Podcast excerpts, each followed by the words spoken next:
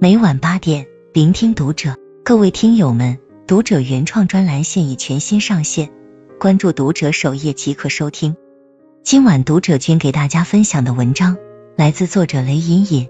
孩子，永远不要给别人下定义。母亲写给女儿的一封信，字字戳心。亲爱的女儿，前段时间接你放学，发现你的脸上偶尔挂着眼泪，妈妈很心疼也很难过。对于你和同学行行发生的冲突，我有很多话想跟你说。你放在书包里交饭费的一百元钱不见了，找遍了所有去过的地方也没找到。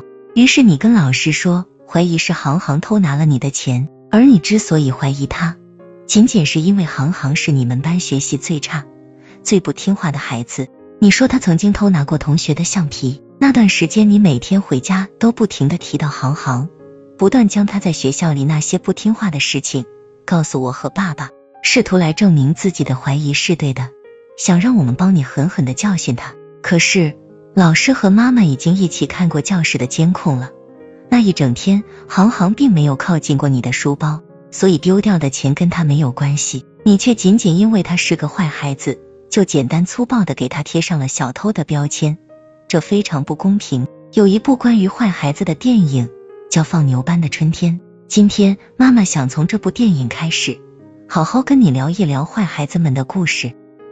法国乡下有一所寄宿学校，这里的学生都是正常学校无法管教的坏孩子。池塘之底是这所学校的外号，也是对这群坏孩子最形象的比喻。池塘之底的塘泥肮脏而不可救药。克雷芒马修作为新学监，到学校的第一天。就见识到了这群坏孩子顽劣的威力。一个学生因为对老神父不满，在神父房间的门上设下陷阱，弄伤了他的脸。马修要接替的那位老师，因为学生的恶作剧，胳膊上缝了十针，马修也没能躲过被整蛊的命运。没有人服从他的命令，学生们嘲笑他的秃头和身材。也许你会问，就没有人管管这群顽劣的坏孩子吗？当然有。校长哈山像一所监狱的狱长，将所有学生看成囚犯，犯错就要处罚是他的口头禅，也是他的行事准则。神父被恶作剧弄伤后，哈山做的第一件事不是叫医生，而是要求全体学生集合。发现没有人承认这件事后，他拿着花名册对马修说：“随便点个名，然后关禁闭，禁止一切娱乐活动。”你看。只要犯错，哈山从不问原因，也不追究到底是谁。在他眼里，所有生活在这里的孩子都是坏孩子。只要被打上坏孩子标签，无论这个孩子做什么，都是在做坏事。他觉得对待坏孩子，暴力和惩罚是最好的办法。可这种简单粗暴的方式，并没有让这群孩子变好。相反，为了反抗被粗暴对待，他们变本加厉的报复着老师和校长。而在简单粗暴的教育环境里长大的孩子，其实是非常痛苦的。妈妈曾在豆瓣上看到过一个网友分享的故事：一个女孩从小在她妈妈粗暴的教育下成长，她的妈妈为了养她，日子过得很辛苦，生活上的负面情绪和压力不知道如何排解，于是孩子成了她的出气筒。她经常因为一点小事做不好就挨骂，她的妈妈会敲她的头，拧她的耳朵。打他的屁股，他需要绝对服从他的妈妈，甚至他的妈妈会说出“你的出生就是负担”这样的话。这些来自他妈妈的简单粗暴的对待，让他一度怀疑自己活着的意义。青春期时甚至出现抑郁的倾向。长大后，童年的遭遇令他无法理解，更无法释怀。他自卑、冷漠，性格上懦弱，很没有安全感。读大学时，他去了很远的地方。也刻意减少了跟母亲的交流，他想他会孤独的度过一生。心理学家阿德勒说，不幸的童年要用一生去治愈。女儿，一个孩子是好还是坏，从来都不是通过某件事或者某个行为来定义的。你或许觉得粗暴的对待一个孩子是成年人特有的权利，可简单粗暴并不能够改变一个孩子的内心，只会得到更大的反噬。比起简单粗暴。我们更应该相信人性中的善良和爱，就像放牛班的春天里那句台词：每一颗心都需要爱，需要温柔，需要宽容，需要理解。每一个孩子都来自纯净无邪的地方，永远都应该是人间万分疼惜的珍宝。放牛班的春天中，有个插班生叫蒙丹，他被送来那天，少管所的人将暴力倾向、说谎这样的标签，连同他一起交给了校长哈山。这样的蒙丹，注定是哈山的重点管理对象。有一次，他被发现出现在体育老师的房间，体育老师二话不说，拎着他的领子就往禁闭房拖拽。学监马修询问原因，体育老师愤怒的喊道：“他站在我的房间里，想要偷我的手表和钱。”这一段偷窃的过程并没有出现在电影里，或许蒙丹只是出现在他的房间里，并没有偷东西。但大人惯用体罚的方式惩罚一个有标签的孩子。像对待动物一样毫无尊重，更别提温暖。禁闭结束那天，蒙丹逃跑了，一起消失的还有校长办公室里的十万法郎。没有人看到钱是如何丢的，被谁偷的，但哈山笃定是蒙丹偷了钱逃跑。当警察把逃跑的蒙丹带回到哈山面前，校长哈山的愤怒达到了顶点，校长狠狠的打向蒙丹的脸，一下接着一下。只要蒙丹不承认，他就一直打下去，打到他承认为止。蒙丹愤怒不已，猛然起身掐住哈山的脖子，这是他反击暴力的方式。没感受过温柔的蒙丹，学会了以暴制暴。后来马修找到了证据，证明那十万法郎并不是蒙丹偷的，可哈山还是用一句“留下他早晚都会出事”，将他送进了警察局。作为一个已经被定义了的孩子，蒙丹曾在马修组织的合唱团里。得到过短暂的被需要的感觉。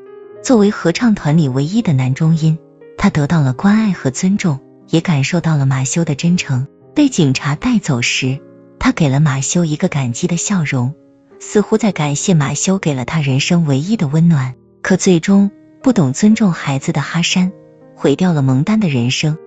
从未得到过尊重的孩子，自然很难感受到他人的爱和信任。当成长的潜能被压抑。后果也会不堪设想。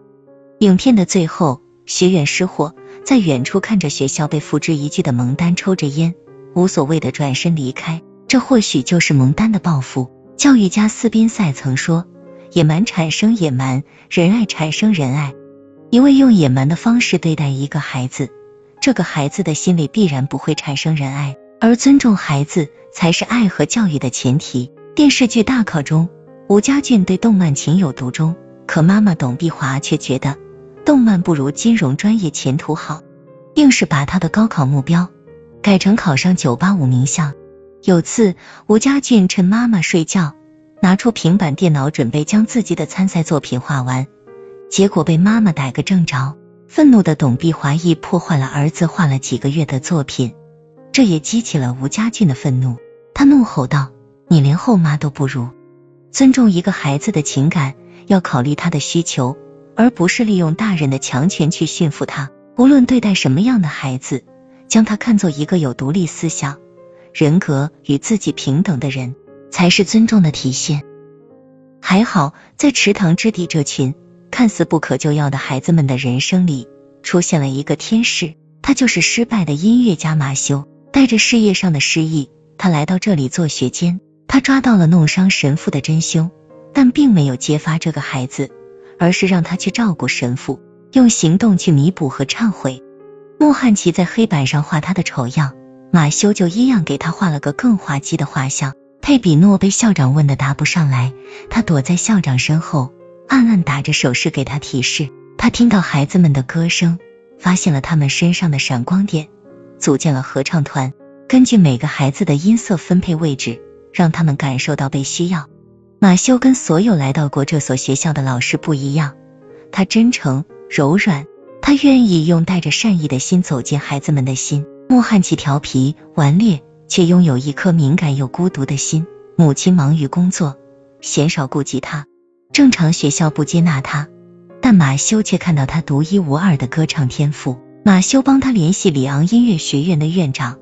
说服他妈妈一定要将他送进音乐学院，不要埋没他的天分。而在马修的启蒙下，莫汉奇最终进入了里昂音乐学院。母亲也不再因为工作而扔下他独自一人，而是宁可结束自己的婚姻，也要把他带在身边。马修拯救了这群被嘲讽、堕入深渊的孩子，在每个人都简单粗暴、放弃他们的时候，他给了他们关怀、宽容，善待每一个拥有独立个性的孩子。马修被冷漠自私的校长解聘时，学生们在窗台唱着歌，折纸飞机为他送行。无依无靠的贝诺比追上了即将登上汽车的马修，将自己的人生交给了善良的马修。那之后，马修依旧没有功成名就，他依然在教音乐。可无论在哪里，马修身上的善良、真诚、待人平等的态度永远不会消失，永远会温暖着每个孩子。妈妈曾在网上看到有人分享过这样一个故事：早晨出门，正好赶上环卫工人给绿植喷水。一对父子站在那里，小男孩五六岁，也想浇水。他爸爸很有礼貌的问环卫工人：“师傅，请问能不能让我儿子浇几下？”师傅答应了。于是小男孩就拿着水管的喷头，他爸爸在后边帮他扶着管子浇水，教的特别认真，特别开心。过了一会儿，小男孩抬头对爸爸说：“我长大也想当环卫工人浇水。”他爸爸语气很平和的说：“好呀，只要你好好学习。”努力工作，行行出状元。然后男人继续问他儿子：“那你不当解放军去救人了吗？”小男孩想了想问：“爸爸，我可不可以解放军和环卫工人都当？”